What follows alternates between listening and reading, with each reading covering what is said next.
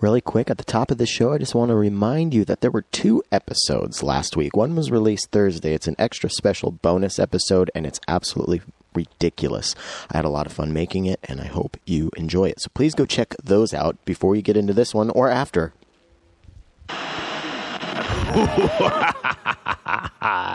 it is I, Abe from AI Synthesis.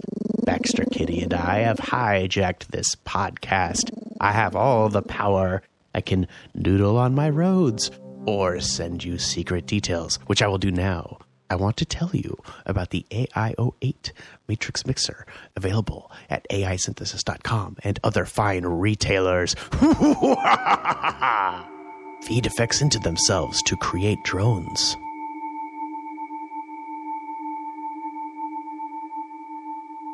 Feed an LFO into itself, making it sound like a robot. And now a future module modulating itself. A matrix mixer facilitates all of these. Go to AISynthesis.com to learn more.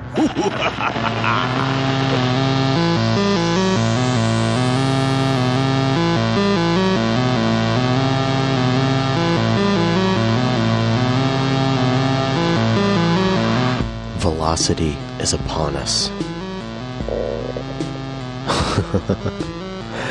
Throats make weird noises. Do you know that noise that just happened? I'm going to keep it in there only because I've had to edit out probably 737 of those things over the lifespan of the uh, the podcast. Anyways, let me try this again. I'm trying to be dramatic. Velocity is upon us. Dang it. Velo- well, so Velocity's coming up, and I want to share some stuff with you about that. Uh, if you have a ticket to Velocity, from now until October 6th, you can get 10% off of select items at Patchworks, our local synth shop. Did you hear that? If you have your Velocity ticket, you can get 10% off select items at Patchworks. So go check that out. Um, so there's going to be trade show exhibits. Who's going to be there? Korg, Intellijel, Roland, WMD, 4MS, Mordax Systems, Arturia, and more. Uh, the show's schedule can be found at velocityseattle.com forward slash schedule. Some of the highlights. Uh, DivKid and Ann Annie are doing seminars. Abe from AI Synthesis is doing some workshops. There's going to be so many performers myriad performers or a myriad of performers. Apparently, you can say both. A PodMod live panel. That's going to be fun. Um, who are some of these performers? You've heard me talk about it for months, but we've got R Annie, we've got R Annie, R Annie. Well, we have Ann Annie, and we have R Beny, which makes me think that there there has to be a super group. So I'm putting the call out to you, Pod Mod Bods. Start start tagging R Beny and Ann Annie, demanding that they collaborate on an album and call the project R Annie that has to happen. that has to happen. And I want them to just get bombarded. So please, when you hear this, do that. I won't let them know. I won't do it before the release of the show. But once you hear it, just like let's everybody tag them and just be like, we demand. And they'll just be like, where the hell did this come from? please, please do that. Anyways. And we have Banner Hefar, and we have Basic, and we have uh, Rika, and we have Dark Sparkler, Donald Crunk, Trust Anchor, Sunfall, Animals at Night, the the mastermind behind uh, the PodMod theme song that you hear every week, Greg Markle, also from Recovery Effects. He'll be performing. There's just so many people performing, and I can't wait to meet them and hang out with them and meet you and hang out with you. Um, so yeah, let's let's do let's do it right. It's it's getting so close. I'm so excited. Have I told you about Needham Woodworks yet? I suggest you go to needhamwoodworks.com and check out these amazing handcrafted wooden Eurorack cases. Um, what size does he make? Well, that depends. What size do you want? No one is the same as the last. Beautiful, handcrafted.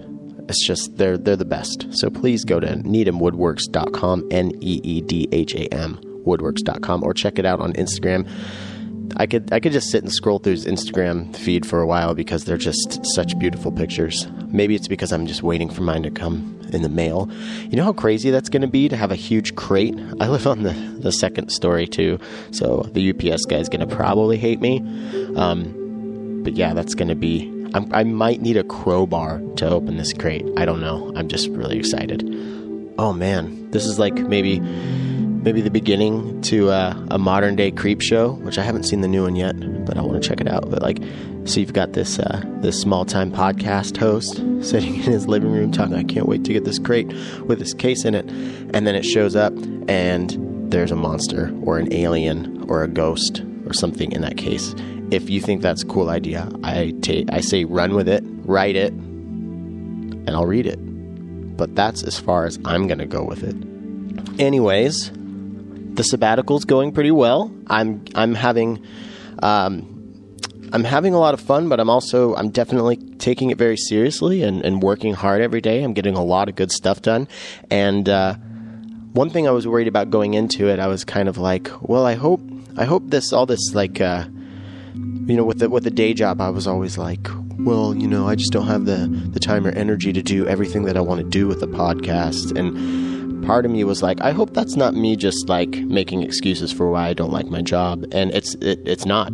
I'm getting I'm I'm actually able to do all this stuff. Not even all of it. It's still a lot, but I'm I'm able to do so much more, and it's been so awesome. And my cat is attacking its cat feeder. Bella, stop it!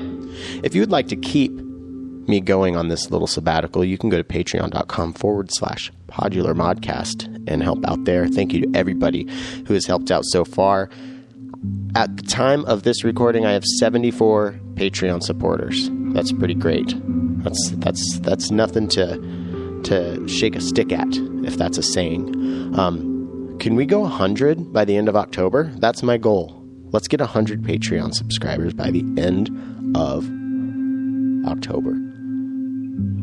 The last two tracks that you've heard under my dulcet tones have been from our guest, Hank Yates, aka Mousy Magazine. This album is called Life of a Leaf, and it is uh, one of my favorite albums of the year, I would say. It's absolutely gorgeous, and if you know the story behind it, it makes the album that much better yet harder to listen to and that's because it's it comes from uh, a very very personal personal place and we're going to get in into that uh, story. I'm not going to bury the lead here but um, yeah. Let's all thank hank for uh, being so open and uh, sharing such a personal story. You might remember him from uh, the uh, the live in new orleans episode. Um, yeah, he was one of one of the guests there. And now this weird thing that you hear fading in is actually a track that I just released on uh, Bandcamp at the podularmodcast.bandcamp.com site. Um, it's basically the best take that I did of that uh, quad performance that I was pre- uh, that I was preparing for.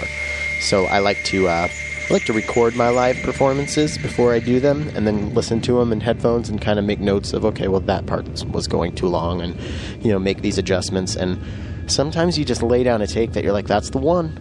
So uh, I really liked it. So I thought I'd release it and share it with you. Uh, the quad performance went pretty well. It was fun.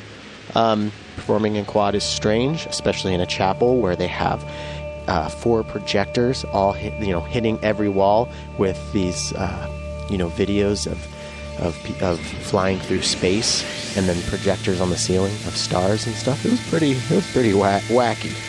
It was well wacky's not the word. It was awesome. It was super awesome, and I want to thank uh, the guys from Bleeps and Loops for putting it on. Michael and John, you remember them from a few episodes ago, and uh, all the uh, all the great Seattle performers. So uh, yeah, I'm gonna I'm gonna stop rambling now. Thanks for listening.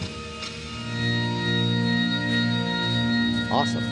Well, we have Hank Yates back, back to the show. You were on uh, in February, I believe it was, for the Live in New Orleans episode. Um, and I've been really excited to have you on for a couple reasons. Because one, um, meeting people because of the podcast has been the best part of the podcast. And going down to New Orleans and hanging out with with all you guys and doing that live podcast at Disco Obscura was was a highlight of the trip and a highlight of the podcast, to be honest. And to get to hang out with you afterwards and everything, and then to just kind of stay in touch uh, via social media and everything afterwards has been really cool. And the second reason I've been really excited to have you on is you just finished and released this new album, which I'm absolutely floored by.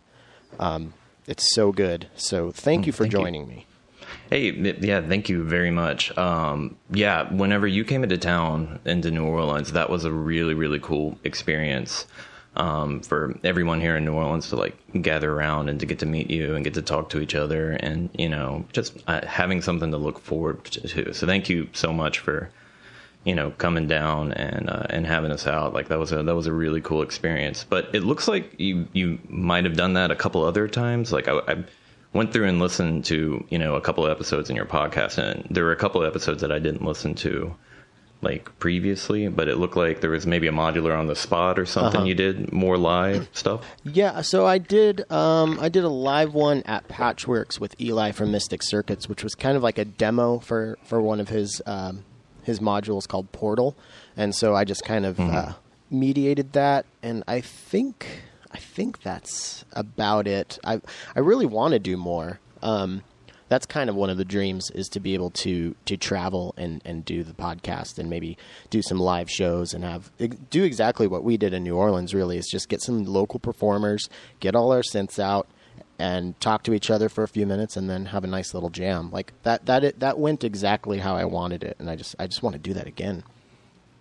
Yeah, that that's like a great concept. And can you please come back because that was I, it, that was a lot of fun. And I don't know. And like I said, it's just we have like a regular meetup. So the the scene in New Orleans is I don't know. I'm I get envious a lot of times whenever I look around in like Seattle, Austin, Los Angeles, and other places. You know, at the scenes that they have there, and they're just so developed. And you know, here in New Orleans, it's just it's it's not it's not like that. There just aren't as many people that are doing it. Um, and in fact, for the longest time, like so, I after you know I lived in Seattle um, for three years, and then you know I moved back to New Orleans, and I, you know I've been here I think three years now at some point, but for a year and a half, two years, I legitimately believed that I was the only person doing modular in New Orleans. I was just like, I guess just nobody else is doing it, which is totally false. There were lots of other people. Well, I mean, I would say that there are dozens of us, Right. But I don't think there is a dozen of us, you know. And so, uh, but you know, that being said, um, you know, there there are people that here uh, do this and they're really passionate about it. And you know, you coming in like help me connect with like with more people, and you know, and so there's I don't know, we have a we have a group of about three or four of us who are all con- you know we're all kind of putting out uh, releases at the same time too. That's kind of one of the benefits of having a community, right? is that, Absolutely, yeah. You know, we're all like, yeah, you know, I was just like, I'm going to put out an album, and somebody else was like, oh, I've already been working on an album, and, And did- we're like aren't you- trading off?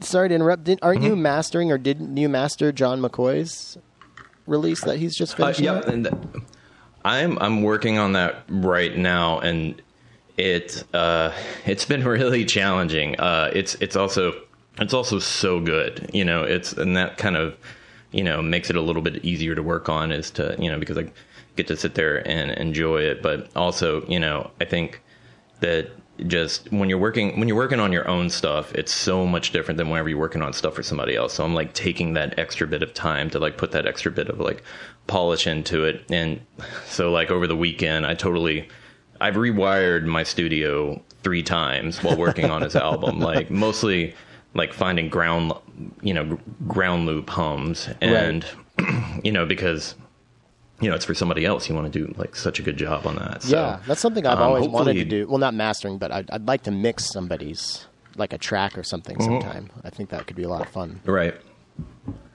Right. And that's, you know, I know that, I don't know, it, he just kind of like was was just, hey, you want to do this? I was just like, absolutely, I do. Because, you know, for working on my own album, like I bought all this gear, I developed like all these skills, like to, for, for mixing and to a lesser extent mastering. Um, and so I was just like, yeah, let me just you know kind of use this like for you you know because he you know he's very creative and his stuff is like really really like uh I don't know, like experimental and kind of like you know, like like crazy and out there, and it's like it's such a cool part of like you know to be a part of that and try to like you know make it is just any like better that I possibly can. So Yeah. um yeah and it's a different it's a different part of your creative brain and i feel like it's it's it's not less it wouldn't be less uh, scrutinizing but it's a different type of scrutinizing. Like there's a lot more you know self-deprecation when you're mixing your own stuff but i feel like mixing somebody else's stuff would would exercise a part of my brain that would just ultimately probably make me even better at ma- uh, mixing my own um, because there's not as much of that. I wouldn't imagine it's well i guess maybe there's more pressure. I, I guess it just depends on how you look at it and, and your personality type but Yeah, because that's you know, it's with his, it's you know, when I mixed my own, I totally injected my own bias, like Right. and creativity of the mixing process to like. But with his, I've been a little more conservative, but you do kind of have to like make those adjustments for like I'm gonna insert, you know, make a creative decision here and like insert my bias yeah you know, and kind of like you bring your own like personality to the mix, and you know, if they don't like it, that's you, you that's okay. You can like you know take it back. out. You know, it's not like it's you know set in stone or anything. You, they they just don't like it, and then you figure that out. yeah yeah i mean that might even be a good thing sometimes because then it makes you um, you know try to find new techniques or new new avenues of, of creative thinking or something so yeah i'm, I'm i definitely want to try to do that sometime i definitely don't have time to do that for anybody right now but Mhm. Did you did you mix your own? Your own album? Um, Yeah, so I mixed it and then had it mastered by Nathan Moody, which he mastered your album as well, right? Yeah, he did. He he taught me so much. So I I reached out to him kind of early, you know, and and he was so that was you know okay. So and to back up a little bit, um, I you know, and over my the course of my career as a musician, you know, I was in bands in college and high school and in my twenties and things like that, and so I, you know, I've had a lot of different experiences with different mixing and mastering engineers and to be completely honest, I have not liked all of them. Yeah. and and just like you know, I just and I think it's you know basically you know it's like how much money you paid versus like what you got back. You're like. You know, does that sound five hundred dollars better? Like, no, mm-hmm. I don't. I don't think it sounds five hundred dollars better. And like, I, and so I've always been disappointed. Nathan was the the first person where I got something back. I'm like, that's that's worth the money. You know, Yeah, he like that's knows what he's like, like, I, doing. like yeah and so the other but the other part that really sold it because you know i talked to a couple of different mastering engineers is we must have exchanged like you know like 8000 words or something like that in emails like before he even started mastering it mm-hmm. and you know it went from like you know basically like strategies for recording um and just different things to watch out for uh, you know like phase correlation like is a you know was a huge thing for you know my genre of music and kind of what can cause problems down the line with him. And so like he really helped me like kind of produce the best possible mixes. So that way you know the better that you do with your mix the easier their job is but therefore it can be better right? Right, right. like Yeah, you have a solid that's, mix. that's really you give a solid mix to Nathan Mm-hmm. Moody, and you're going to get yourself a really nice sounding album. Yeah, yeah. Well, and so I also so I wrote like this like Google Doc with like every song, like what it meant in the story um, for the album, and like the like the actual like audio engineering like direction. Like I think this one should be a little bit muddier. I think you know this one's a little too muddy. It needs to be a little brighter. Mm-hmm. And you know, and whenever I sent that you know to him, his he was just like, oh man, like thank you so much. Like like I felt like he actually read it and Totally, you know yeah. he actually like responded to it, which you know that's sometimes like I think with a lot of like mastering and mixing engineers that work for it, like they're in a hurry, Yeah. right? Like the faster that they get yours out the door, the more the faster they can move on to the next one, and you know that's kind of how that works. But like he actually took the time to like talk about like the creative process. Like we exchanged movies, you know, that like were Yeah. like inspirational. Yeah. And so I, I don't know. I really appreciated all of that. I had you know? a similar but less uh, but just a little less ex- uh, experience with him because only because I didn't give him as much from my end because my album was way more simple in context or in concept. Um, but every like kind of every like idea I gave him kind of um, you know I I want I basically told him I want you to make it you know I would like it to sound like you're laying in a bed of clouds you know that was kind of and he's like you know he appreciates that kind of direction because Right. you know you, we we as not well you're a, you're a you're a mastering engineer um, but as somebody who's not i'm not going to say i'm not going to start telling them what kind of tools or anything because i don't ha- i don't mm-hmm. have that language and i don't have the command of that that knowledge. So the best thing i think you can do and what's so great about doing it with him is he's open to those types of descriptions you know like a Oh yeah. like a visual, like almost like a visual, you know, type thing or something. And this totally sounds like we're do- doing a long form plug of Obsidian Sound, which I guess we kind of are. But uh, this is a genuine. I'm fine with that. Yeah, this is a genuine unpaid plug. It's just, uh, you know, it's it is he is as good as everyone says he is. Yeah, and so in which you know, there's kind of sometimes there's part of me that like wants to keep that you know like a secret, right? Like it's just like no, he's really really good because like now his availability will go like you know like people keep going to him and it's just like oh great he's you know running a six month queue, which that would be good for him, you know. Yeah, yeah, we want that for him, but as long as it doesn't interfere Yeah. with ARM albums being mastered. So make Right. so Nathan, if you're listening, just you know keep keep room for Hank and I and and. and yeah.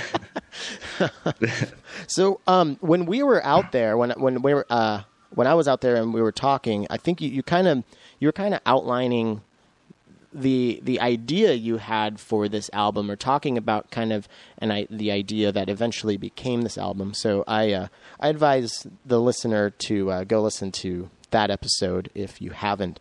Um, but I definitely want to get into talking about your album, and I never do this, but I feel like it's it's it's appropriate to set this up. So you can do it if you want, or I can do it. But I kind of want just to read um, the the album description from your Bandcamp. Oh. oh, go for it. I actually for you might be better that you read it. I don't it. Okay, well, I have it pulled up here, and it says, okay, so when I use the first person, I'm actually going to be Hank for a second. Um, it says, I've had a story in my head for years. When my mother died, I decided to write it down as a way to ex- expend the energy of my grief. Grief. Uh, once the story was written, I had the idea to score it, and thus this album was born. This is a story about a traveler, their last moments alive, and finding what's most important to them during their last moments of life their family. And it's o- at its opening, our traveler is determined, practical, and measured, intent on survival. When they come to realize that this is not possible, our traveler comes to accept the inevit- inevitability of death and desires to make the time that remains meaningful. In their last moments and beyond, they are reuni- reunited with memories of their family. Life of a Leaf is dedicated to my mother because making it has given me the opportunity to understand what it means for her to be gone. This is her requiem. That's so beautifully written and so heavy and beautiful and Yeah. and sad. But it re- when I read that, I was I was like, I have to listen to this album right now, and then I did in its entirety. Like I laid there in bed, I was going to listen to it on my little morning walk, um, but I I couldn't wait because of that that description, and I just laid there and listened to it, and and it's it was. I think I'm going to remember that experience of just laying there and listening to it, having that context. So I think having that Oh, that- context, that's yeah, that's like the highest compliment I think I could like I could ever get, and like, but uh, credit absolutely where credit's due. Um, and so I I released the album on the one year anniversary of my mother's death, and you know I and so I kind of like wrote this um, you know post kind of like commemorating it. And one of the things that i said is that you know anytime that you know uh, if you know me and anytime you've thought that i was a good person or i was kind then that's my mother like that's not that's not me that's something that my mother imparted on me and that is inside of me that you- you're just seeing and so, to the same effect, anytime like you see any writing that is just you're just like, wow, that is so well written. That's my wife. she is an incredible, incredible writer. And you know, basically, I just it looks like you know it, it's it's it's basically like like third grade level writing when I write it, and then my wife like comes in and just like makes it turns it into poetry. I have no idea how she does it. She is she is truly talented because yeah, it it it, did- it did not read like that like the first time. Like I think I Well, fumbled over my words. that's like, much awesome. more. And I, I, I mean, I'm, I'm sure she'll listen to this, but uh, tell her that I think that that uh, just that piece of that that piece of writing is, um, I think it's it's almost I would say it's essential to the listen of the album, and and, and that that I don't think that's the case with most albums. Um, and I think having context, especially with something as heavy as this, and then as as stirring and emotional and sometimes like pretty intensely almost like dark and scary this your album really it you can go on that journey that was intended and um yeah I, I have just so, there's just a few little parts that i want to talk about and i'll just i'll just mention them right now since i'm thinking of it but um Sure. the the second track um sorry i'm so bad with titles uh i should have been prepared on this one i should God, I should know the title, right? Dude, I don't even know the title for my album. Um, Sur- so- Survive, yeah, survive. Survive. So at around like five and a half minutes, this Mm-hmm. this really repetitive, like four to six note uh, melody comes in and just starts repeating, and it sounds like it's on like a space broken, like a broken space roads or something. The tone that Mm-hmm. you got for that piece and that melody together are like just that's I don't know what to say other than like great job. It was so, it's so good. Oh, thank you. Um, and then the other part, which I, I actually emailed you about, it's um, it's the 2nd to last song at the very end. I didn't know if my um, so the song's called Grotto, and at the end of it, it starts cutting in and out, and I wasn't sure if that was like my Bluetooth headphones dying, but I was like, this sounds very intentional. I was worried about that. Well, so Yeah. I, I waited it out. I was like, I'm going to wait this out because I'm almost positive that this is intentional, and I'm almost positive that this is his representation of somebody's last moments of life. And Mm-hmm. and so I emailed you, and you said, "Yep, that's exactly what that was." And I'm not taking the credit because I, you know, I I picked that up. It's you you so perfectly conveyed that that it's the with with the context of knowing what the album is. There's you did such a good job of conveying that. It's just like, ah, really, really fucking heavy, man. Yeah, yeah, thank you so well, and yeah, because that could be a little bit like hard to listen to, and I've actually tricked myself. Like I've thought, like, oh shoot, the ca- oh, so, oh no, it's that part. Like, I, like whenever I was like mixing and mastering it, like I was just like, oh, there's a there's a buzz. Oh wait, no, that's actually the you know uh, intentional.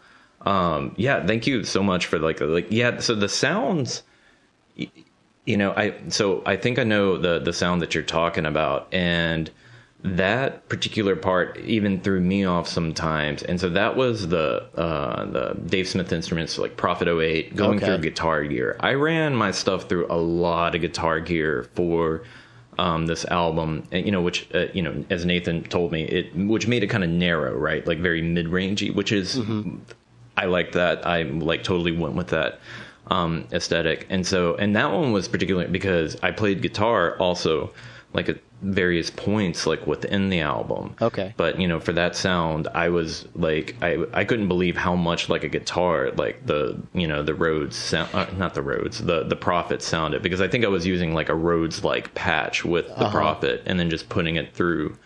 Um, you know, uh, I think a Vox AC4 um, Yeah. guitar amplifier. So, yeah, and you so nailed- which kind of Sorry, go ahead. no, go ahead. I was just gonna say you you you I my hardest like I I feel like I'm pretty decent at mixing. My hardest the hardest area for me to get right is mids. I I have I, I often find myself scooping mids. Um, and sometimes even when I'm listening to other people's albums, I'm kind of like, oh, those mids are too harsh. So I think I'm I'm sensitive to them. But I will also say that when they're done right, it it might be kind of the most uh, appealing frequency range if, if you could have like a, Oh, yeah. a favorite frequency range. Um, so yeah that's i think that's one of the reasons i really dug that because yeah it does sound kind of guitar-y. It sounds dirty but it's also like totally beautiful. And that's yeah that's some that's some tough stuff to, to get done. Yeah, the and so in the mid range is you know it's very crowded in the mid range, Yeah. and I think that you know what I what I kind of found is it, I feel like, and this is just totally anecdotal. I have no idea if this is true or not, but that I I just use a, you know most of the times when you're listening to like any point in the album, I think at most, except for one track, there's maybe two voices, you know, the whole time, and so mm-hmm. my my kind of strategy with it was instead of having many voices to fill out the frequency spectrum. Um, I just had one or two voices that were very complex um, to fill and to fill out the frequency, spectrum, and that kind of came from the modular actually. So if it wasn't a voice, it very much like kind of like added the complexity, you know, in tone to other voices. You know, whether it was like Okay. the prophet or the guitar and so to kind of like fill it out a little bit better because i think one of the things that happens specifically in the mid-range is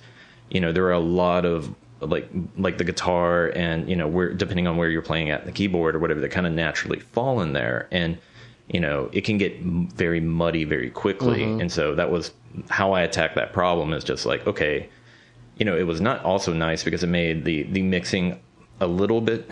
It made it simpler in one way, but also like um, more difficult in another way.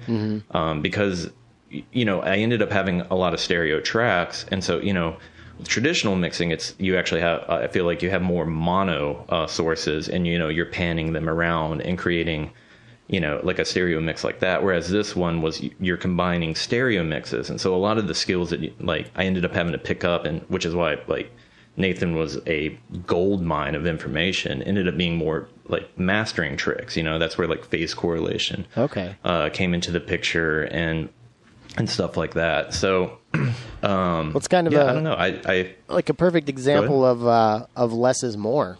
You know, I think Mm-hmm. Yeah. that's that's been as as a as a producer. I think one of the things that I that I'm like reasonably good at is doing a, a good mix of a lot of tracks and something that I've always Mm-hmm. wanted to do and and even try you know try try to f- like purposely do is make exactly what you said tracks with few voices and I at the end of you know the track I'm still like okay well I just got I'm up to 12 already. You know it's it's so hard for me to like I just keep wanting to add.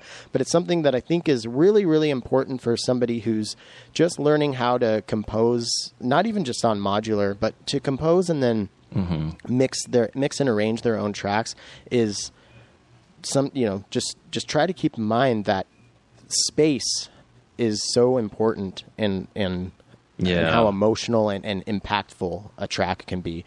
Um, so yeah, that's that's some good advice. For especially if you're All- all- every, yeah, everything you well, just said. especially if you um, if you start off like it's a lot easier to add than it is to take away in a lot of ways. Absolutely. And so it's like you know, so like a lot of times I would keep the low end specifically very not there. And, and whenever you're creating, you know, it's very natural to be like, oh, there's no low end. Like, let me just let me throw something another voice in real quick to fill it out. It's like, or you know, whenever a change comes, you know, and like the part changes, you bring in the voice then, right? And that's going to give that part like more of an impact. That's- um, that's whenever, brilliant. I, and I use that trick all the time. Like that shows up in so many different places. Um, and you know, that was basically like whenever I was just like, okay, I really want an emotional impact. I want, you know, the person to feel whatever this is that, you know, I'm trying to convey in the particular moment. Like that's whenever I'm like, okay, I'll bring in the bass like then, uh, you know, being very selective, uh, I think of when like, you know, like the 80 to 180 frequency range, you know, comes into the picture. Okay. Now, so I want to kind of steer into. So we're talking about the technical side of how the album was made, and I think everything you just gave us right there are is some serious, serious uh, pay dirt. Um, and I know that a lot of the listeners like eat that stuff up. So uh, you have you have you just made a lot of people happy, and a lot of people are going to be trying some new stuff. I think after they listen to this, so that's really cool.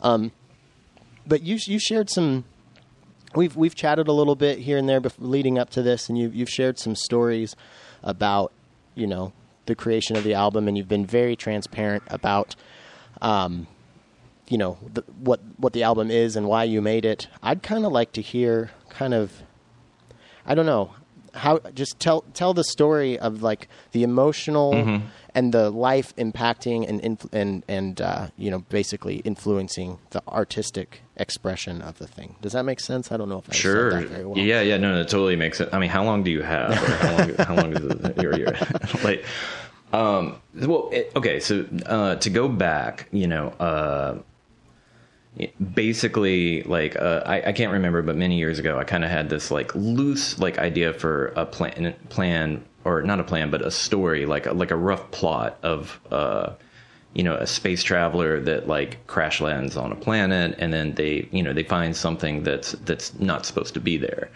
um or- and uh so anyways and i kind of you know had this in my head for like years and and um and so when when mom died like the it was really difficult for so many different reasons but um sometimes you know when, when somebody dies you spend a lot of time with your family and not only is family you know can be difficult but it's everybody's stretched completely thin and so i i kind of found that i needed i needed to leave the house and, and kind of go and be by myself like every now and then. And so um, I don't I don't really drink, but I, I would go to the bar and basically order water and just sit down. And I bought a notebook and I would just like sit there at the bar and just, you know, or and just, you know, tip the bartender for every water. And I just started like writing down this story, you know, because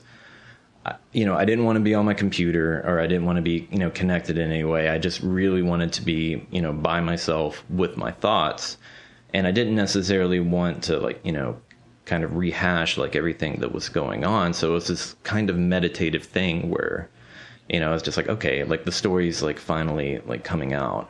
And that that was, you know, kind of one level of like of therapy for me for for what was going on. And so you know, I think when you know if anyone ever asks like like what if you could do anything what would you do? And i would i would be a, a film score composer. I wanted Same to be here. a film score composer. Yeah like it is that is just a dream job for me. And and i've been that way since like i was i was very young you know like 12 or 13 years old. Mm-hmm. and so you know and but you know i think actually realistically being a, you know a film composer is is actually like very very difficult like you know because a lot of people want to do it it's very attractive. Um and so my my compromise with that is just like well i'm going to do it you know for myself like right? I'm going to to just score things that that that I think are inter- that I find interesting, right? And so for a long time, you know, like I flew drones and like I would basically like you know kind of match music to like flight footage, like interesting looking flight footage, but whenever like I wrote this story down, I was like, I'm gonna score this. Like that's that's like the next step in this whole process. And the realization that came out of that was that one of the things that I think as an artist that I struggled with for such a long time was uh, what like what am I trying to say? Or what like I had I felt like I like I had a voice right? Like I mm-hmm. knew how to like play the guitar where I felt like in a language that like people understood stood you know where it's just like oh this is sad this is happy this is introspective. But I think that I for the longest time I struggled with like what is it do I want to say? And I think that you know for the longest time there are like so many you know you listen to like the great artists right? Like you know you listen to like the Beatles or you know or something like that. And they just had these like wonderful things to say that like everybody could relate to. And for me um you know and I always brought it back to like Rage Against the Machine because like they're what they were saying was like so much more like obvious and like you know it takes a lot of like courage to say what they say. And it's just like but what is it that I want to say? Like I don't want to say the same thing that like you know the Beatles or Rage Against the Machine like say and I, and I, you know I would like make stuff up right? Like oh you know like let's make it about like politics or something like that. And that that never worked for me. But I realized that I want I you don't have to say anything like so like poignant right? Like or or anything that's like uh, like popular. And i was just like okay so you know as i was like digging deeper i was like what is most important to me? What do i love the most and you know if like and i realized it was my family like it uh, like it was that i love my family that uh you know, I'm worried about my dad dying right now. Like, you can say those things Yeah. in in music, you know, and um, once once I kind of was just like, okay, like now that I, I've kind of like figured out like what it is that I want to say, you know, I was like, and you know, and I had this story. It was just like I want to say like I love mom, uh, you know, I and and I miss her, and that um, it just it was easy,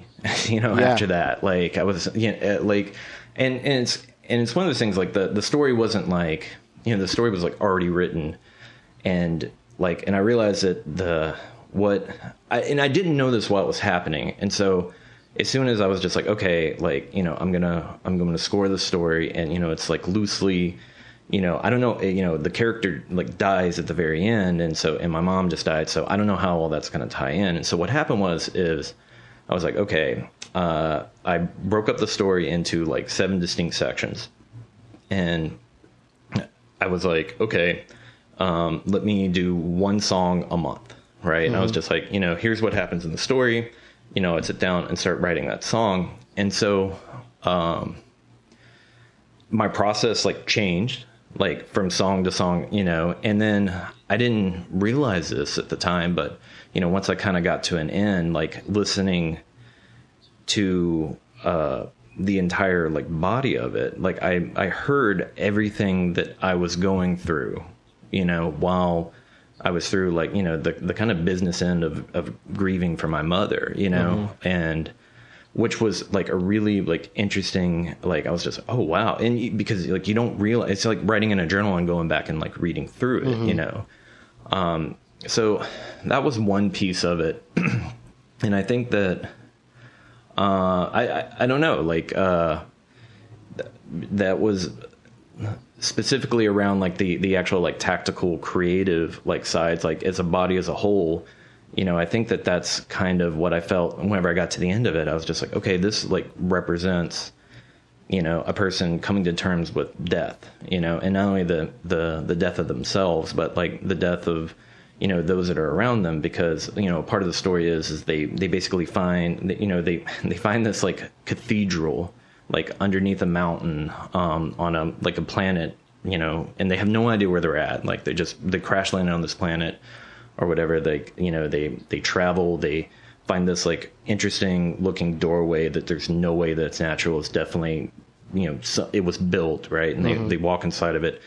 And then in the cathedral there are all these like lights that come out of nowhere. And like and the lights actually represent like like all of um like the souls or spirits of of like you know the entire like human existence and you know and so and part of the backstory of that is is that the reason why like they crash land is they were actually out like trying to like save like humanity in some way of like you know like finding planets and then you know while they were out like you know basically back home died This is so, so- crazy. Sorry, go ahead. I'm, Well, and so and they and a big part of that is with all the lights that come out, like you know, that come out. Basically, their family comes out like as like a little set of lights, and they know that's exactly who they are. And then they, you know, I say they know it's like the the character, the space traveler, knows that their family is dead, right? And that they're that that's it. That's it's just you know it's just them like right there, and like um and the character's running out of oxygen, and then you know they basically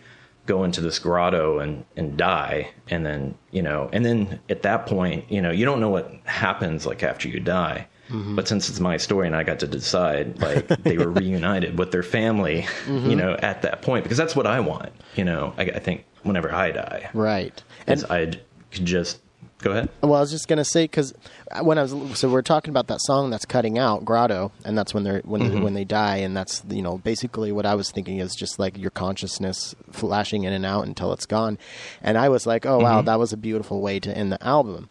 However, that's not where the album ends. There is one more track, mm-hmm. and then as I'm listening to it, I I just heard like what sounded like recordings of just you know like a, a birthday party or something like that Mm-hmm. and you so you what i tell me what that's all about i mean i know but let's tell the listener what that's all about because i think that that kind of is it, so now i guess you just gave me more context for that so that is kind of like Mm-hmm. the afterlife portion of the Yeah. of the album Yeah, that's so, so- cool Right. And so, and I was like, okay, so it's, you know, they're reunited with the memories with like with their family. And, and so I, I kind of, you know, there were some other like very kind of more mundane, like creative decisions that were made along the way where, you know, there was no human voice. Like there was, there, everything was kind of, um, you know, very like instrument related and like because there's no singing or anything like that. So I, I felt like there was a little bit of a dehumanizing, like, like kind of feel to the entire album because there were no voices in it. And so I, you know, that was just like, oh, but if you bring in voices like at the very end of the album on the last song or whatever, that like it changes the way it sounds, right? And and you're bringing in this new thing. And so I was just like, and then realizing that with the memories, I was just like, and where can I get you know memories or where can I get voices? And it's all my home videos and all my home VHS tapes. and so like so I made a trip specifically to home, like specifically home, you know, and just grab like a whole pile of them, and I you know and I bring them back to New Orleans, and I don't have a, V- like a VHS player. And so I was like, okay. And so I run to the Goodwill and and and go and grab like a VHS player and come back home. It doesn't work. I'm like, okay, well. And so and this is like, you know, taking like several days at a time and I'm trying to, you know, get through the whole process. And I just I'll never forget my wife was like, "Hey, you know, what are you up to tonight?" And like I have like a VCR under my arm and I was just like, "Uh, I'm you know, I'm working on my album." And then like you know i hop out and i go to goodwill and you know another vcr had come in stock you know in the time that i was gone. So it's like okay. And so they told me i could trade him out you know but go get the new one. And so like i'm, I'm standing there in line and there's like just this ridiculously long line for whatever reason at goodwill. Mm-hmm. And i have a vc like and the vcrs are kind of heavy too. I don't know why i don't know i didn't know vcrs like could get that big. Like i remember them being much smaller. Uh-huh. And you know i have a vcr under each arm and I, you know, and I was, I'm sitting in line. I can't, you know, be on my phone or anything because like I'm holding the VCRs, and you know, I had this like moment where I realized that like this is what like working on the album. This is what like you know being creative like looks like for me is like standing in line at the Goodwill with a v- VCR under each arm, and I, I just started beaming and smiling and I had to have looked like a crazy person just with a VCR under each arm and just in a great mood could not you know be smiling like any like bigger and then and then I get home with the new VCR and it's broken Oh, too Jesus. so I have to and so I have to um to I get on Craigslist actually and I find somebody and, and then I have to go to to Kenner which is like this this strange place in, in New Orleans, like, and, and I don't mean that in a negative way. I mean it more in like a, you, you know how there's Florida Man, where like it seems like Florida Yeah, Man is yeah. always like getting into like trouble or whatever. So we we have like the equivalent Kenner Man, Okay. right? Like it always seems like whenever an interesting or strange news story comes out or whatever, it's always um, you know somebody from Kenner that that got involved, and so. Um, and I'm going and I'm buying this VCR, you know, from this kind of like awkward look, you know, place. And, you know, and the guy came out with the VCR and, you know, it was like $15 and he's just like, ah, I'll just take 10 for it. And like, he had all the manuals and he's like, it's in great working condition. And in my mind, I'm just like, oh, I'm, I believe you. Like, I, like, I'm, like, I, I, it was just the strange, uh, like, where I was just like, is there really this much of a, like, like a market for VCRs still? like, I, I you know where uh, I, I don't know like like the, like it was like in pristine condition and still had the manuals uh, like and things like that or whatever. And it was just i don't know it was a very like odd experience to me. And i went home and that one worked. And so and i don't have a tv that hooks up to it at all. So i just basically like pulled the video off of you know all the vhs tapes um, and then had to painstakingly i say painstakingly like uh, but it's it's hard to listen to that I bet. know, I was like, going to all my- ask what that was. That experience was like because, you know, you not not only did you have like to listen to it when you recorded it for that piece of the song. I imagine you had to comb over hours and hours of that stuff to find the Yep. pieces that you wanted.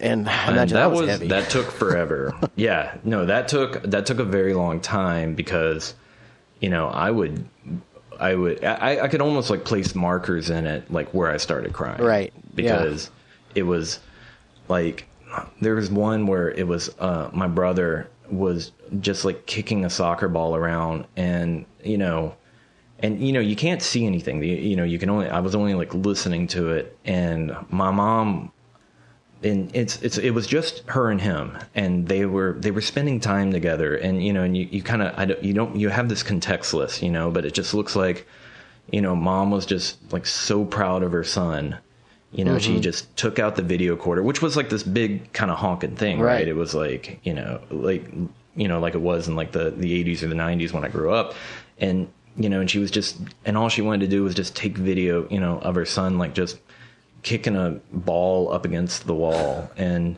she was just sitting there like shouting encouragement to him. That's so awesome. You know, the whole time he was doing it and, and, and it just was like this just wonderful representation of just who she was, you know, of just you know, like, oh, great job. Oh, like good. Oh, look at him. Look at him run, you know. yeah. And and it's just them. It's just those two, yeah. you know. And that was how they were like spending time together. And that oh, yeah that one that you know and that was it i had to take a break for a couple days like i imagine after. yeah now s- something that i just kind of thought of um, and i can't believe I, I hadn't thought of this first but or um, before after listening to it but how i mean how much how much uh, obviously making it was was a grieving process and a healing process mm-hmm. i'm just wondering how like on the day of the release, like once it was totally finished and released, was that what was that? Was there a, a was that a distinct feeling there too, or was it just kind of part of the whole thing? Uh, by the time, like, actually, that um, that's still a little fresh because you know that was only uh, at this point you know was only a couple of weeks ago, mm-hmm. and I released it on the one year anniversary of, of my mom's death and what I didn't mean to have happen is a, is like so I released this album, you know, and, and, you know I made a post about it, and I was just like, I was just like, oh shit, I'm I'm making my mom's like an- the anniversary of her death about me, right? Like it's like here's the thing that I made, and I felt really really guilty about that, and so I kind of you know, uh, like immediately kind of like, I don't know, like I didn't like take down the post, but I tried to make like another post to, like that was more uh, like about her and mm-hmm. who she was you know, because like I didn't want you know people to think that like I was like you know like peddling my art or you know or, like the fact. Like I mean, sorry to interrupt you, but I, I think the fact that mm-hmm. that you thought and felt that way is way more of a testament to your your just good moral fiber than it is to your vanity. I think it's. I mean, I think it's one hundred percent okay to make something like that a little about you because it's your experience and it's your mom. You know, like I think um, yeah. I'm I'm just picturing my wife listening to what you just said and and basically saying exactly what I just did. She lost her mother um, just a year before. Mm. Uh, we met actually, and it was you know it was it was over mm-hmm. many years, and she was she was with her the whole time, and it, and she's still she's still grieving it, and it's mm-hmm. it, and it's been you know I've been actually uh, in a few days is our four year uh, anniversary and our one year wedding anniversary. Mm-hmm. And I'll tell you that the whole time I've been with her, she's made progress in how she's handling the mm-hmm. grief, but the grief hasn't gone away, and she's you know she's realizing that it's just not going to. And yeah, um, but I don't know. My my wife's really good at spinning things in a positive light and everything. So she's been it's mm-hmm. been yeah. So she, I, I've kind of been thinking about her as you're talking about this stuff, and I'm also been thinking about to make it about me for a 2nd mm-hmm. Now I'm now I'm doing mm-hmm. that, but no, no, no. Please, I, I, love hearing. I love hearing other people's stories. You know, well, I think what what has affected me, or what's kind of drawn me into it, is one, just having the person that I'm closest with in the whole entire world go through something like this, and uh, and then to you know be here with her through that, not through it, but in the aftermath of it. It's uh, it's a power it's very powerful and it can be sad and it can be you know uplifting and but also something that has been a huge source of fuel for my neurotic side is worrying about my parents death. And it's weird because you know part of it's like of course I don't want them to die because they're my parents but mm-hmm my my relationship with my parents, while it's it's better than it's been in a long time right now, and I'd say you know we obviously love each other and spend each, spend time with each other, and it it's been strained for sure. It's been it's it's had ups and downs, and we've had we've had weird moments, and part of that anxiety that I get about their death is it's like I am I'm anticipating future guilt for not making it all okay before they died or something. So mm-hmm. so when I listen to this stuff, it's kind of like it's a nice reminder to be like, well, you don't have to worry about future guilt, you know. They're still here. Maybe you should try and Right. you know so I, I just that just got really personal and, and maybe a little a little dark there but it you know it, No. it, it made me kind of wonder about yeah just like how different people process stuff like this and it also makes me think it just it, like i said it's a reminder because my my wife says you know like y- you don't know what it's like like like it, it, it's gonna happen and when it does there's going to be a lot of things that you wish you would have done. So let's go to your parents' house this weekend. You know, something like that. Yeah, yeah. she's a, she's a wise woman. Yeah. uh, oh man, there there and there are so many things to unpack there. I feel like I'm just like so uh, like one thing that that you know if your wife's not here, but you know please like relay this message is you, you know I so I didn't get my my mom died of a heart attack very suddenly. I just it was a phone call and then she was gone. Oh, my God. And and so and it sounds like your wife got to spend some time with her mother before she passed away Mm-hmm. and i you know one of the things that i continually that get angry about and i have to you know it's it's an emotion that i have to check on a regular basis is that i didn't get that you know i didn't get Yeah. to say goodbye and so anyone that gets the opportunity to say goodbye you know cherish that like Yeah, it, because sure. not everybody gets it you know Uh, yeah, I- I think she- god what i'd give for that Right. I think. Go ahead. I think she would. I think she would agree with you there. But I'm also hearing her voice talk through me that to say that's a. Mm-hmm. It's a double edged sword for for you know for sure. There's no real great Yeah, way because when it's stretched out over years and years, it can. It's it's Yeah. really it's emotionally taxing for everybody, including the person who's going through it. And yeah that's true So I mean, I'm not. Which- and I that's wasn't something I've to, never like, experienced, out right? negative you or anything.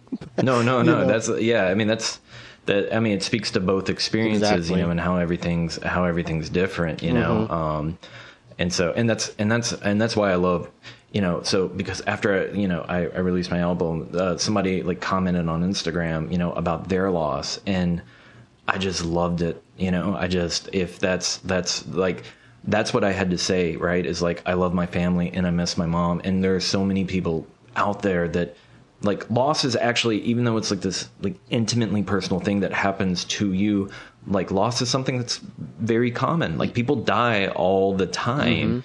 And you know and it's in it's very much a part of life. And so and to that you know one of the things that that you know I because uh like uh, you know, in the way my family dynamics are, is you know, my dad. I, I've been worried about my dad for a very long time, and then out of nowhere, my mom died, and so now I'm even more worried about my dad. Right.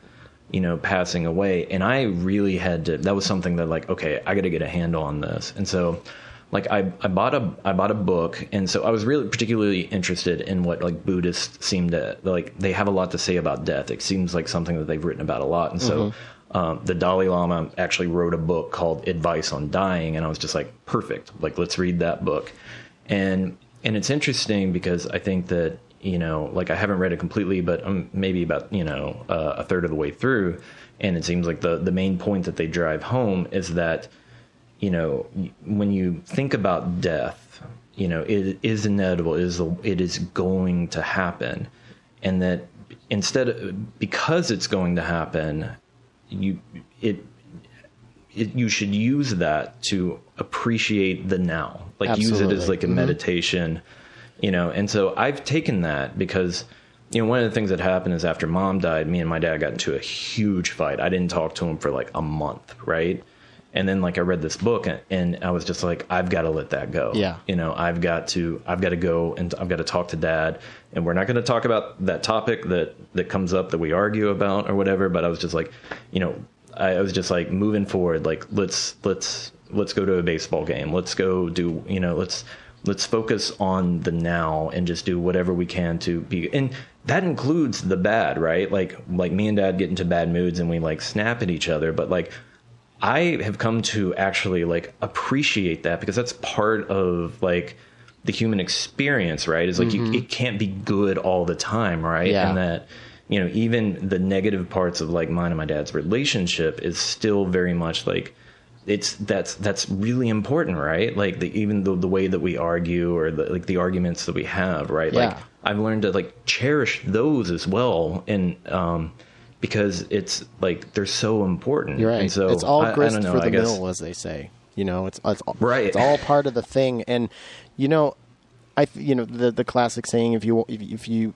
you can't have peaks without valleys. Um, Mm-hmm. and so so happiness is defined by sadness. I mean, ultimately, and that's that's kind of like Yeah. the big Oh, yeah. like heavy Buddhist uh, stuff. And I, I would, I'd if you if you want some further reading that I think goes Mm-hmm. uh, goes a little deeper, and it's a little. Um, this is going to sound kind of like uh, what's the word I'm looking for? Kind of um, cheesy, stereotypical, but uh, the Tibetan Book of the Dead, and, and particularly one with uh, a foreword right. by a guy named Robert Thurman. He's actually Uma Thurman's Okay. Dad, Um, but he's he's actually close friends with the Dal- Dalai Lama, and his his like forty page introduction on that really like sets you up for to read it, and so like again, not only my parents' death, but my own death has been something that it's just been a an underlying just basal hum of anxiety since you know since I did mushrooms when I was 18 years old.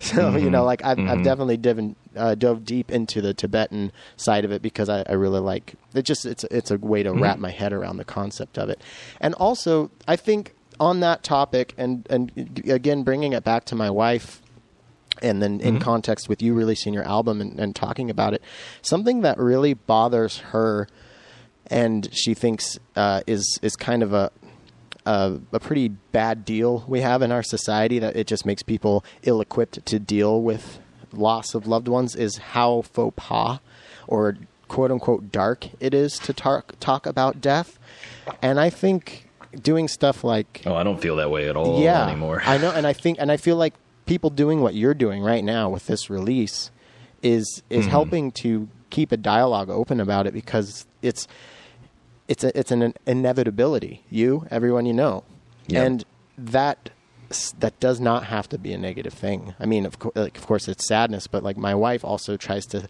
think of her sadness as deep as it gets. It, like the depths of your sadness also are a testament to how lucky you were to have loved that hard or whatever.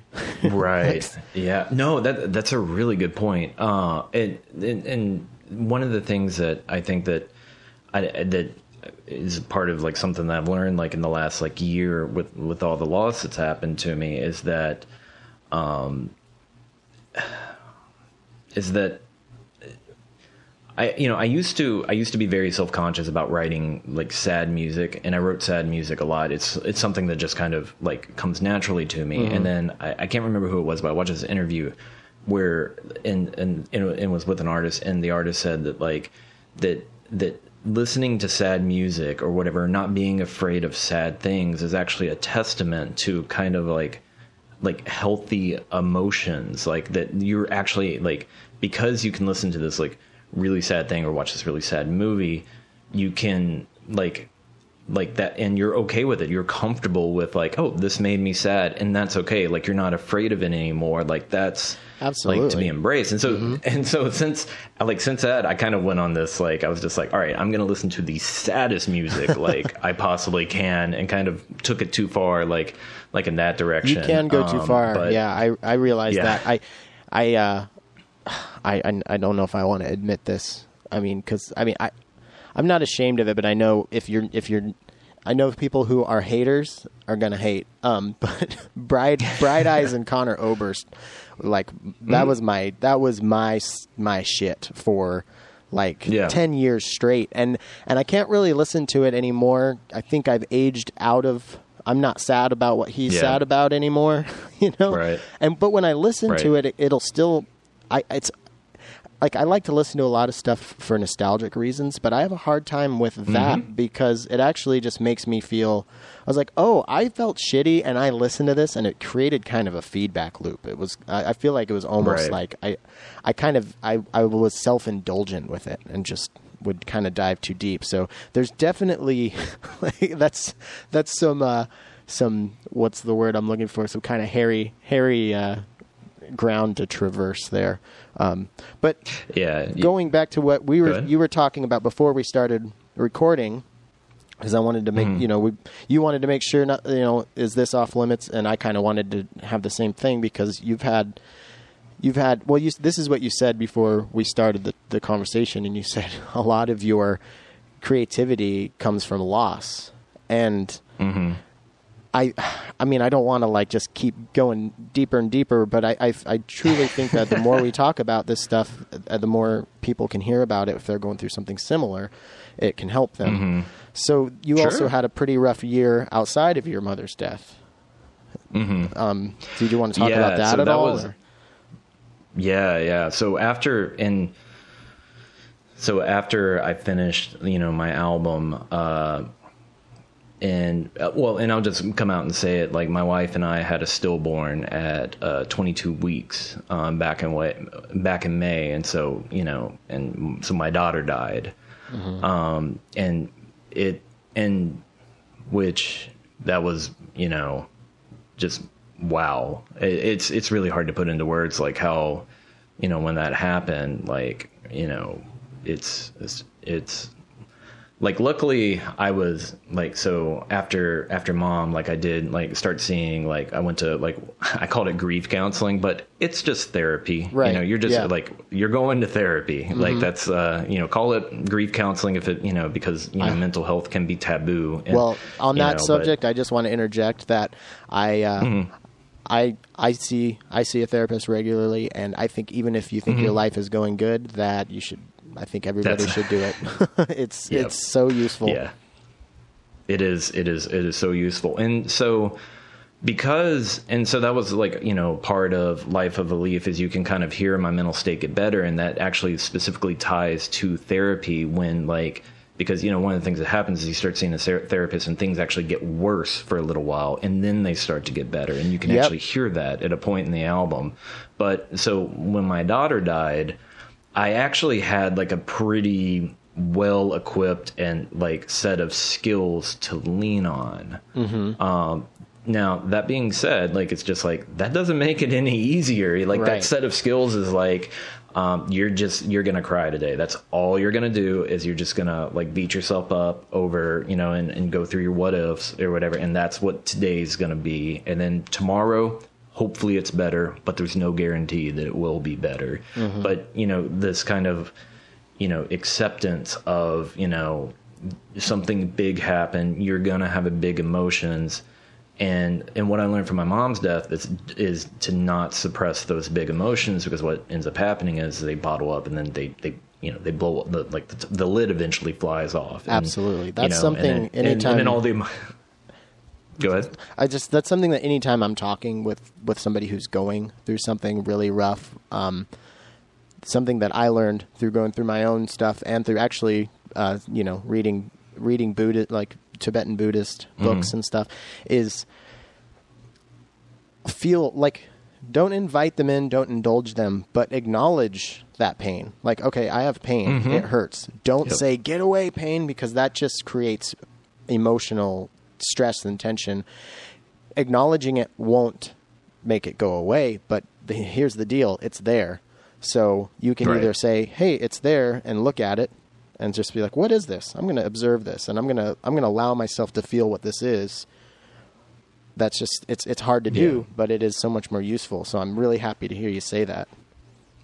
Yeah, and you know, it's it's something that that is still. I mean, you know, at this point, I think what we're like four months out or whatever. It's still pretty raw. You I know, bet, it's yeah. like it's it's an ongoing. You know, it's it's it's an ongoing challenge, and and the funny part was is is so that even in therapy, I never told my therapist that you know I was making an album or anything like that. We were just mostly kind of focused on you know the issues at hand, and then once we, I like felt like I was like doing pretty good. I kind of offhandedly mentioned, you know, oh, like you know, I made an album to kind of like you know process my grief.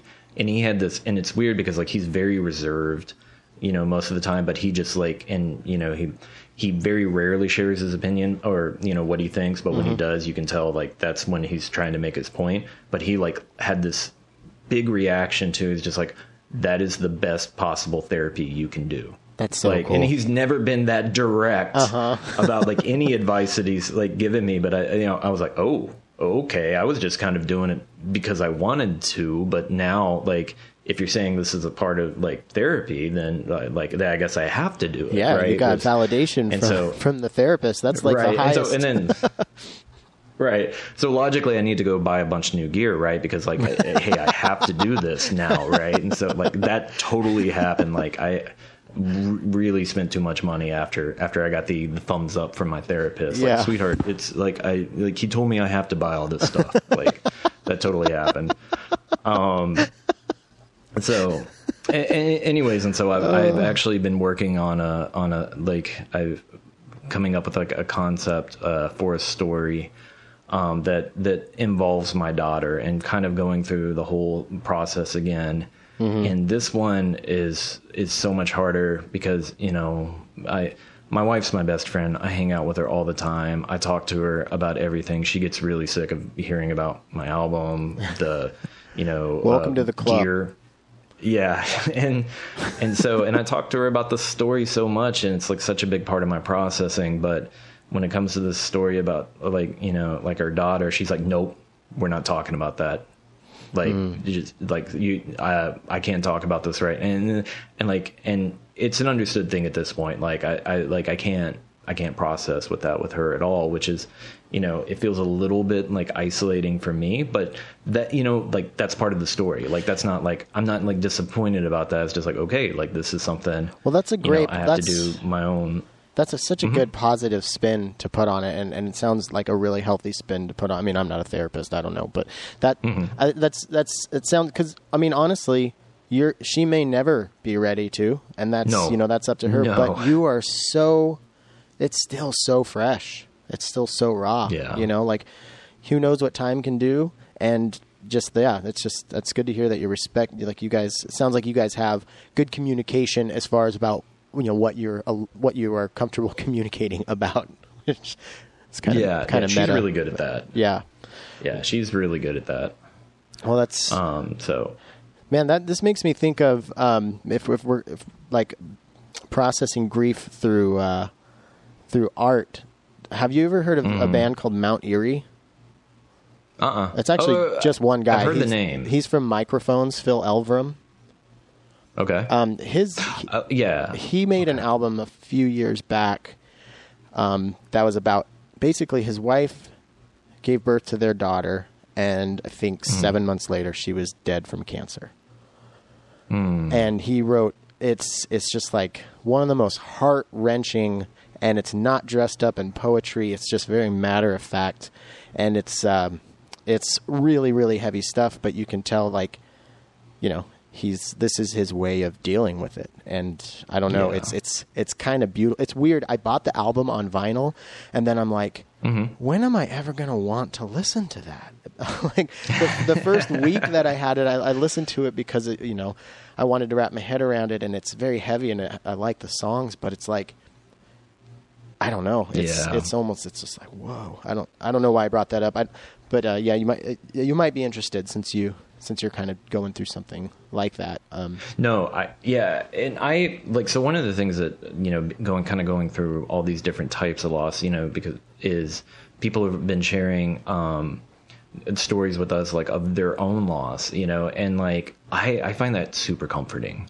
You know that that they're just that you're not alone. That this isn't happening. Like I, so I felt like I, and this is something that I said many times to several people. I was like, I feel cursed, right? Like, Yep. like all these people have died in my life. Like, my, you know, my mom and my daughter died with, you know, in like a couple months of each other, and like, or like in the same year. And I'm just like, I'm just like, why is this all happening to me? Like, I'm like, I'm cursed, right? And then when other people are like, you know, uh, like, uh, like we shared with uh, like a, a local like barista here, and she shared her story with us, and like she's a really good friend of ours now. But it just you know you realize how, like law like it's it comes back to that death is a part of life you mm-hmm. know like no you're not cursed like this people die like that's that's what happens so it Um, sounds like so- you have. A, uh, sorry, go ahead. I, hmm? Well, and just to say that you know, if if if like you're listening to this and you want to share your story, please share it. Like I, it, it's I find it very like helpful, like personally, like like hearing other people's story about their loss because you know because it didn't just happen to us. You know, it happened to you and it happened to me. Like that's and I like like I that makes me feel better. You know, like the, like it's a part of our human experience. You know, and I love that. that's nice to hear because that's exactly what I was gonna ask you about. Um, I was just gonna say, is, is there an open invitation for people to reach out to you? So that's so, listener, if you're somebody out there is going through something, and, and it may maybe not even it may not even be close. It might not be a lot. Like I feel like to anybody out there listening who is going through any sort of intense low right now, whether it be connected to loss of a loved one or not, you know, my my email inbox is always open, um, and it sounds like Hank's is too. And um, Yeah. you know, like when we were talking before, you were like, "Is this?" I know this is a, uh, a podcast about modular synthesis, but I'm kind of like, well. This this kind of stuff is is more important to me because, like I said, the whole reason I wanted to start a podcast is because I felt this connection to people sharing their stories. So that's Mm-hmm. that's the whole reason I wanted to start this podcast. Um, well, I mean, other Right. than to talk about nerdy shit, but this is this is Yeah, you know, yeah. So I I just can't thank you enough for you guys. I mean, you just laid it all out like that.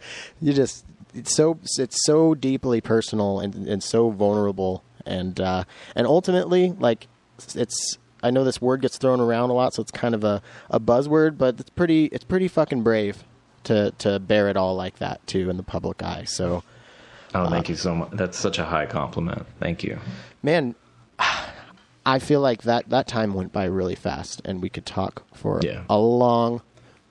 We lot hardly talked about modular. Like I didn't talk about a single module.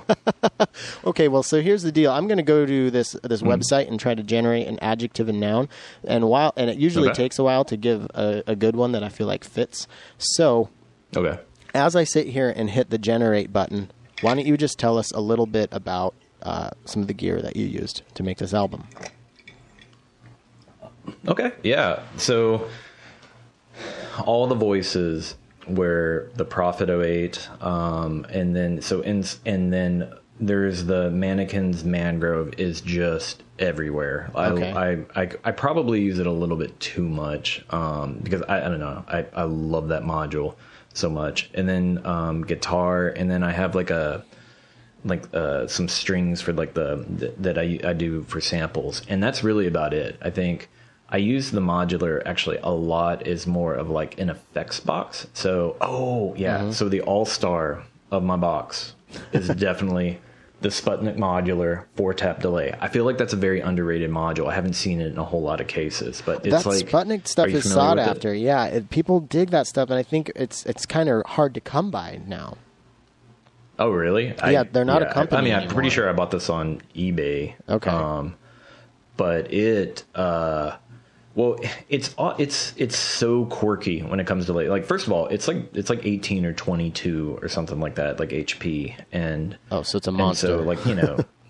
Yeah, like, but it's like I make the room in my space for it because I, I just so there are just so many things that you can do uh, with it, like putting all the different taps to like the different um, stereo field and like panning them around, and uh, it's just and it has like this quirky, weird, unique sound, and like it's kind of meant for you to like overdrive the inputs if you want to, you know, and and the distortion's kind of weird. It's not like a pleasing distortion, but you can like run it through a filter or something and it gets a little bit better. But um, so there's on uh, for my album there's a there's a song called Lights, um, and so I actually like took one performance of like the Mangrove, just doing like a very simple sequence, and then I like ran it through like the four tap delay, and so you know and that kind of made a lot of like the little lights, and then I ran it through again, and then again, and then again, and I think I think it like ended up being maybe four times um, that I ran through it, but and you know, and it's just like each time it just really added uh, like I don't know, like to the kind of over. It got closer to white noise, like the more because I think I did it again, and once it was just like basically white noise, I was like, okay, let's back it off. you know, like one performance. But anyways, that that thing has like between that and the Korgasmatron were really all stars for like as kind of an effects box. Okay. Um, you know, of just of taking like strings and putting them through that, or uh, taking uh, the Prophet. I took the Prophet and put it through um, those two modules like quite a lot. I, I don't know uh, because I know in the modular like community, a lot of people are like, you know making songs like end to end with the modular, but like I some, sometimes I wish I saw more content where people were using it as an effects box, and maybe I'm just not aware of it, you know. And so I think a lot of people do. like- yeah, there's a lot of hybrid Okay. users out there. I'm that's something that I'm I'm striving to be, but I I can't. I don't know what it is. I just uh, I I think I'm just still trying to uh, just I, I want. I don't think I'm I'm at the point like with my technical proficiency as a modular artist yet to. Mm-hmm. To stop just making, I, I want to just get better with it. I think is why I keep doing it because I Yeah. like guitar. yeah, I gotcha. So That's your that's that's what you're chasing. Mm-hmm. Um, I've gone through about 40 different pairings and not one of them has been good. There, this is just, it's just given me such. a- you play guitar, right? yeah, that's what was my initial instrument. Yeah, yeah, and because I, I was, I remember I was drooling over your guitar and like on one of your Instagram posts, um, The Epiphone. it, or yeah, I, well, I it just, I, well, you- I mean, and I, I just play like like a Mexican Tele that you know I bought when I was eighteen, so uh, you know, I don't know, it just looked like it was a very revered piece of gear to you, and I think it like probably, I got the sense that it had a special place for you. It uh, well, so this, um, my uncle has a clo- uh, had a close friend who actually passed away, and this guy Hmm. was an insane artist. I actually have two giant pieces of his in my house right now. I'd never met him, um, but he's a close friend Mm-hmm. of my uncle's, and uh, when he died, he didn't really have any next of kin at all to give all of his instruments, art. Just he had and, and records. So my record player and speakers, and why I got into Brian Eno because the record player came with Discreet Music. These giant pieces of awesome art, and then this uh, Epiphone pre Gibson acquisition. It's an Epiphone Sorrento, so it's a short scale. Okay. I think it's a 1968 uh, yeah, it's just I love this guitar so much. So I Yeah. inherited all this stuff from this this guy that I didn't know, which is kind of a very it's it's a weird it's a weird weird thing. I don't know. Yeah, sometimes because of the the actual modular nature of the modular synth, sometimes eh, eh like I feel like it kind of loses that like that like special like having a guitar right is like this like this object that eh, you know I feel like like represents something you mm-hmm. know and sometimes I wish there was more of that in the modular synth but which is why I get jealous of people that have like the Buchla music easel now it's not my thing I don't think I'm ever gonna like buy one but there's something about like having this nice little compact thing right like that that this like object that the you know oh that's you know the music easel and it's Mm-hmm. like I feel like those like get treated very like specially uh, like you know like a guitar Totally. whereas I, you know I mean I love my mod like it's very like special to me now but it's also I can change out the modules and it's something completely different you know Yeah, there's there's it's it's it's a double edged sword in that respect. I my my pie in the sky dream is to make like an album that is you know basically I got I got into modular because I wanted to use it to spice things up and pepper in atmospheric and just interesting mm-hmm. sounds. And then I kind of just fell down the rabbit hole. But ultimately I, I would like to be able to both compose on it but I, I my idea of the next album I want to make is I want to write simple guitar songs and put like a four you know four four beat behind it and then start mm-hmm. building around it with modular stuff and then maybe stripping mm-hmm. stuff in and out and just kind of see what happens if I try to because my writing style on modular is totally different than it is on guitar so what happens if I try like my original writing style with this but Yep. again it's a, it's like double-edged sword but also i just i don't have uh, right now I, I just have other stuff i want to focus on so it's just the time Right, thing and- man Yeah, I hear you on that. It's hard to find find time. Well, and uh, and so I've been meaning to ask about your, you know, your album that you have coming out, like what at the end of September. So that's coming up, right? Yeah, we're actually had to push the date back. I'm glad you you brought that up because I need to announce that we're pushing the date back because the uh, when you're when you're on a cassette label, you're kind of Mm.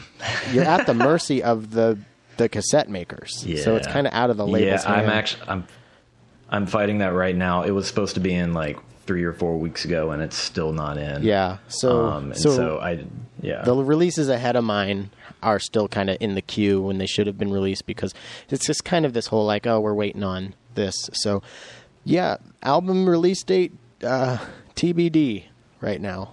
Yeah, I wonder if we have the same, same cassette Probably. manufacturer. I don't think there's a whole lot of them. and he's just running behind. Yeah, well, I feel bad for emailing him, being like, "Hey, where's it at?" yeah, today?" totally. But you know, it is what it is. But um, but yeah, I'm I'm I'm pretty excited about it. This album is is my first like fully modular thing, and um, it uh, usually I work on albums for months and months and months and spend a lot of time mixing them. This was kind of my attempt at doing what we were talking about earlier. This is this was my attempt at simplicity. A lot of these tracks have you know one one melody that repeats the whole time and mm-hmm. maybe three voices and I was just like can I make something that is engaging that is as simple as I can get. So that's kind of that's that, this was this Oh, exercise. that, well, you know that's attractive to me. Yeah, like I, I like I like simple. You know, where there's a lot of space in between. Well, so, but like I said so- uh, earlier, I, I, I'm not very good at it. So it's funny. I was just talking with somebody about it, and uh, I was like, "Yeah, it's you know, it's it's definitely my most stripped down album." And then I like listened to one of the tracks, and I'm like, "This does not sound stripped down at all. There's a lot of shit going on."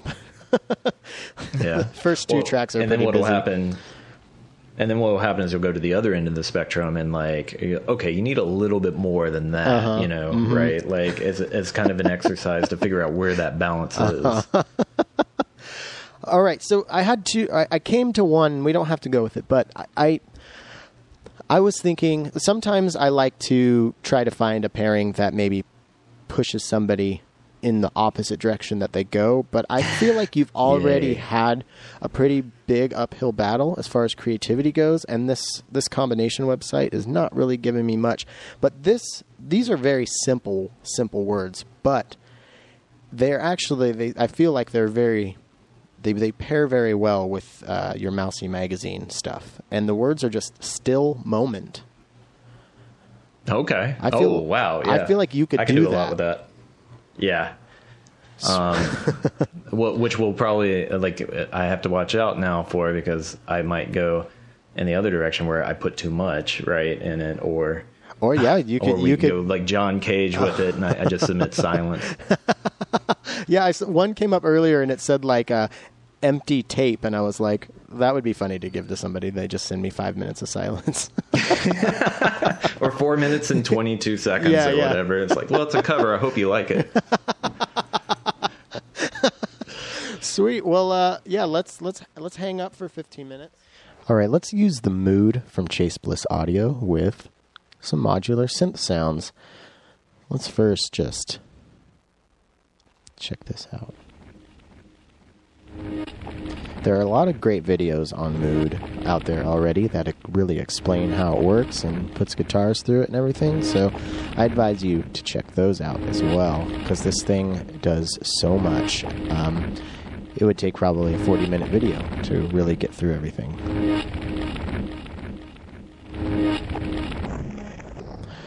So right now I'm not actually feeding anything into it. This is just a loop that I captured. So let's build a loop from scratch. Just really quick, you got an effect side over here and then your looping side. So let's just check out the dry signal. That's nothing. So let's turn on the delay really quick. So you can hear the audio quality of the repeats isn't as high as the sound going in. It's because the clock is um, just at the halfway mark. It goes from 64K down to 2K. So if you go all the way down, you'll even hear.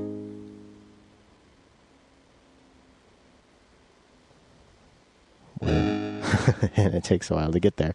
Go up to 64K. And You can turn your, your time up. So you can get a, you know, a nice high quality clean delay sound out of it. Or you can get a pretty nasty one. But we're not here to really get into the intricacies of the delay. We are here to check out this looping side, which is crazy. Um, so there's a uh, red LED light that blinks, and so it's listening while the looper's off, which is crazy. So uh, um, the time in between blinks is the time that it, it, will capture whatever you send it, and then you hit the uh, the engage mode to get that loop going. So let's just hit a couple samples here. We'll turn her on.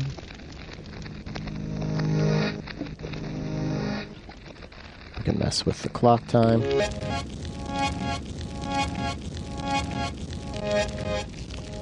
can change the length.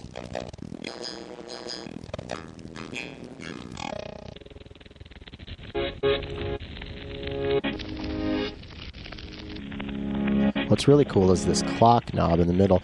Um, it changes in octaves, so it can be very musical. What's really cool is you can feed the loop through the the effect side. So let's put it through some reverb.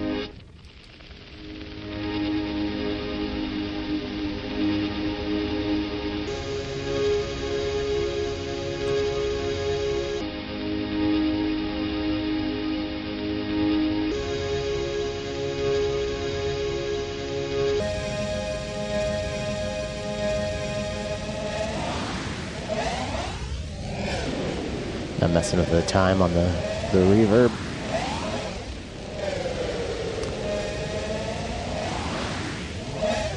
And I'll just mention right now, I'm not going to get into it, but each one of the parameters on this is CV controllable. There's a dip switch, uh, a whole bay of dip switches on the top, so you can just do all sorts of different combinations and use an expression CV input. So you so this this time that I'm controlling manually with my hand, you could put an LFO into that if you'd like. But that's just a rabbit hole that I don't want to get down right now because I want to show you how, how much fun you can have with this. So let's turn the um, the effect off. So we still have our loop going.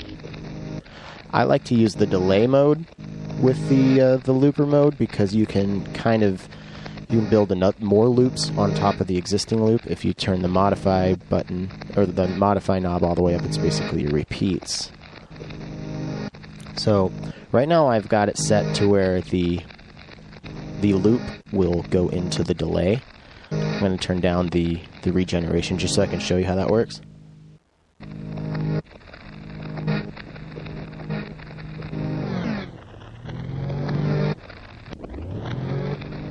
But if you really like your your loop and you don't want it to get too crazy, um, you can switch this knob in the middle here to get to where just the incoming signal will go through the delay. So now if I turn on the delay, you can hear that the the the loop is still the same. So let's add some stuff into there.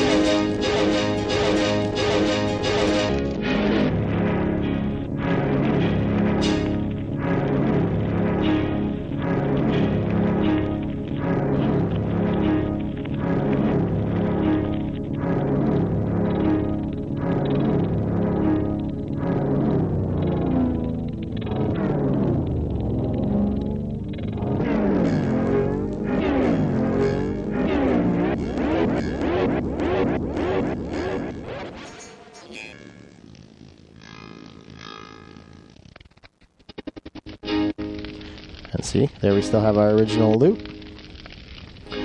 So you can kind of get something really cool built up, and then if you don't like it, you can clear out the delay. That's what I really like about using the delay with the, the looping side. So now let's do the stretch uh, parameter here on the looping side. This gets a little weird here. So let's just do a little something like this.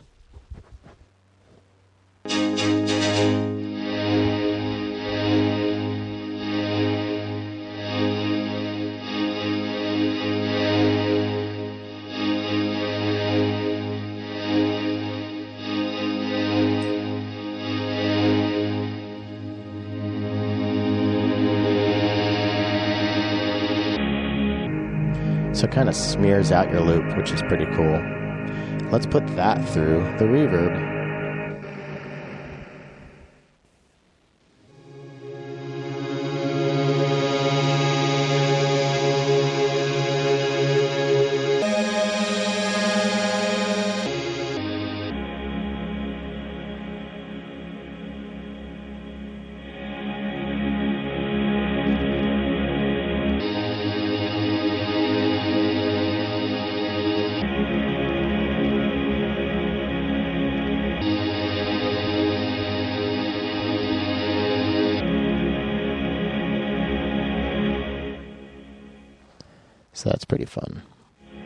That now through the slip.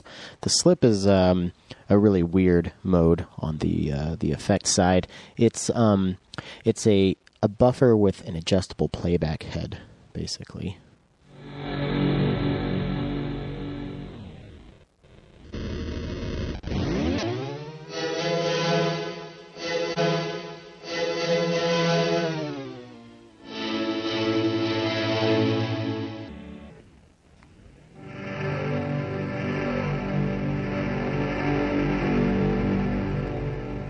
Think that if you got to know this pedal well enough, you could um, pull off a whole performance with it.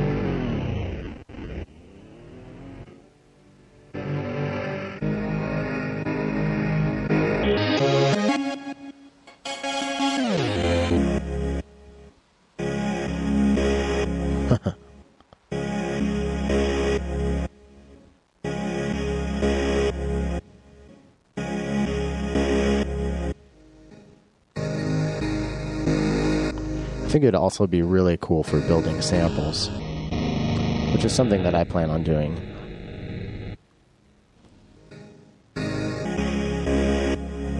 Let's go back to reverb mode.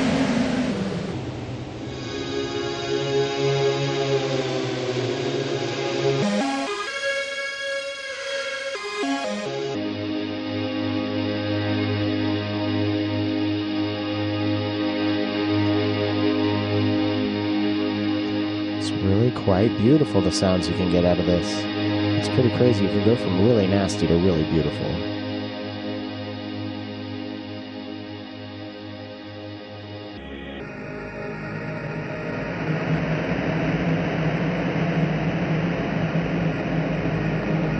Like I said, there's so many, so many other things to talk about as far as this pedal goes, but we're already almost 10 minutes in, and uh, yeah. So, like I said, you could do a whole, you could probably do an hour or two on this this pedal. Um, but that was it with the synthesizer and the way I like to use it lately. Um, I hope you enjoyed it.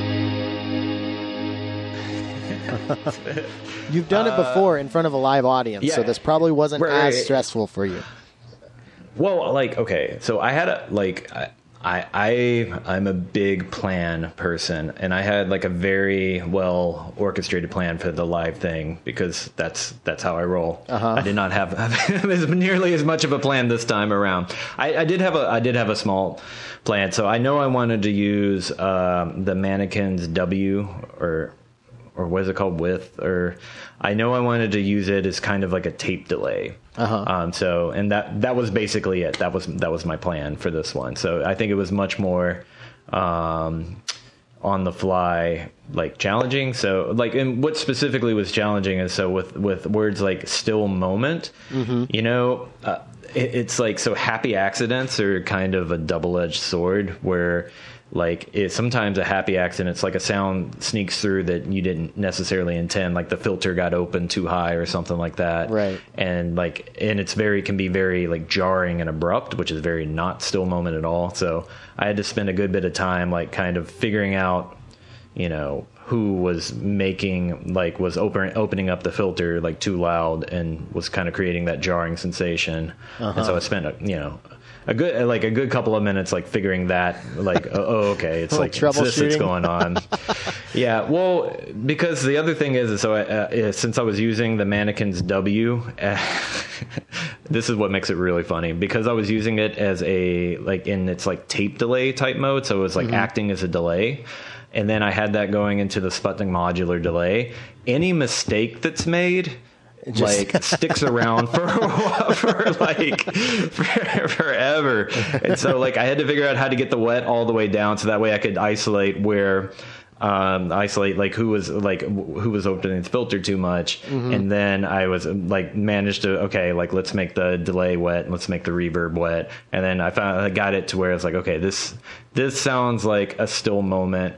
And I still the one thing that I would have wanted to have done is I couldn't get the envelope. I wanted a like a pretty long attack on the envelope for the single voice, um, which was the mangrove, uh, the mangrove, and I didn't. I couldn't get that quite working because that's that's the thing. Whenever the heat is on, like you know, oh, you have to do this like quickly. If you, you run into problems, like you know, it it you're like it, it like somehow takes it longer to figure out what the problem is because you're like "Ah, I don't have time to like Right. figure out what's going on you know so so this one was more challenging because because uh, there's a little more of that like all right well just just uh maybe we just don't modulate that you know and just go with what we got which is probably better Well, I look forward to hearing from it. It's I love hearing people's stories of of the because like yeah, there's modular rarely goes as pro, as planned when you're patching, and when you get 15 minutes, Yeah. it's probably kind of stressful being like,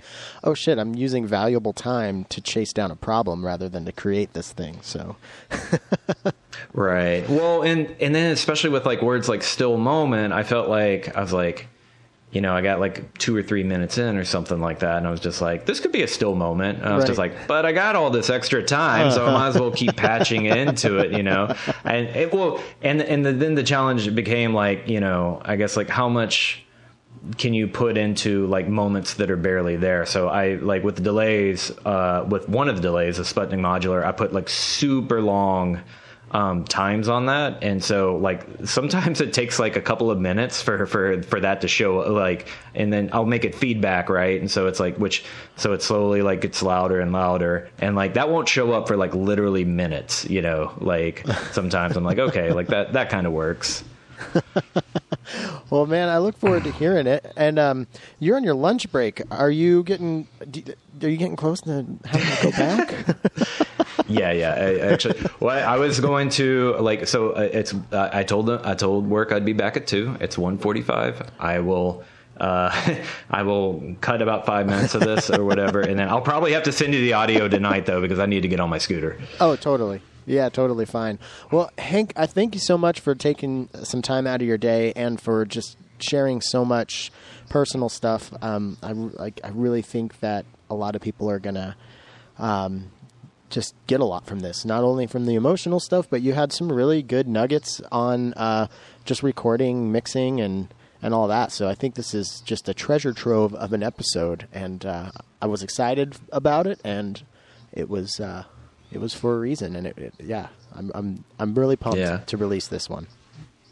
Yeah, thank you. Yeah, thank you so much for having me on. It's great. It's great to talk about you know what's real and like I'm so glad that we were able to do that. Um, and so thank you for so much for for letting me share, for sharing and sharing yourself too. And uh, I because I really appreciate that. Absolutely. So, where do people go to find all things Hank Yates slash Mousy Magazine? Mousy Magazine. Uh, I am most active on Instagram, so I'm just Mousy Magazine on Instagram. And then uh, for my releases, so I'm kind of adamant, not adamant, but just like like don't don't pay for my music. Like you can get it, you can totally get it for free. Like, and I think I have it up for free on my Bandcamp. So it's like I think it's mousymagazine.bandcamp.com if if you want to download like if you want to download the album. Well, thank you, Hank, and thank you all for listening. Uh, don't forget to go to mousymagazine.bandcamp.com to check out the new record. And he says don't pay for it. I say pay for it. Um, also, you can go to podularmodcast.bandcamp.com to check out my new track that I'm calling Space Thunder because I couldn't think of a better name for it. Uh, Velocity's coming up. Check that out. Needham Woodworks, Disting, uh, Mark 4 version 4.13 is out now, and uh, check out the mood from Chase Bliss Audio. I appreciate y'all listening, and uh, don't forget there is uh, a bonus episode I released last week that I would really love for you to check out. Um, now let's check out Still Moment from Mousy Magazine. See you next week.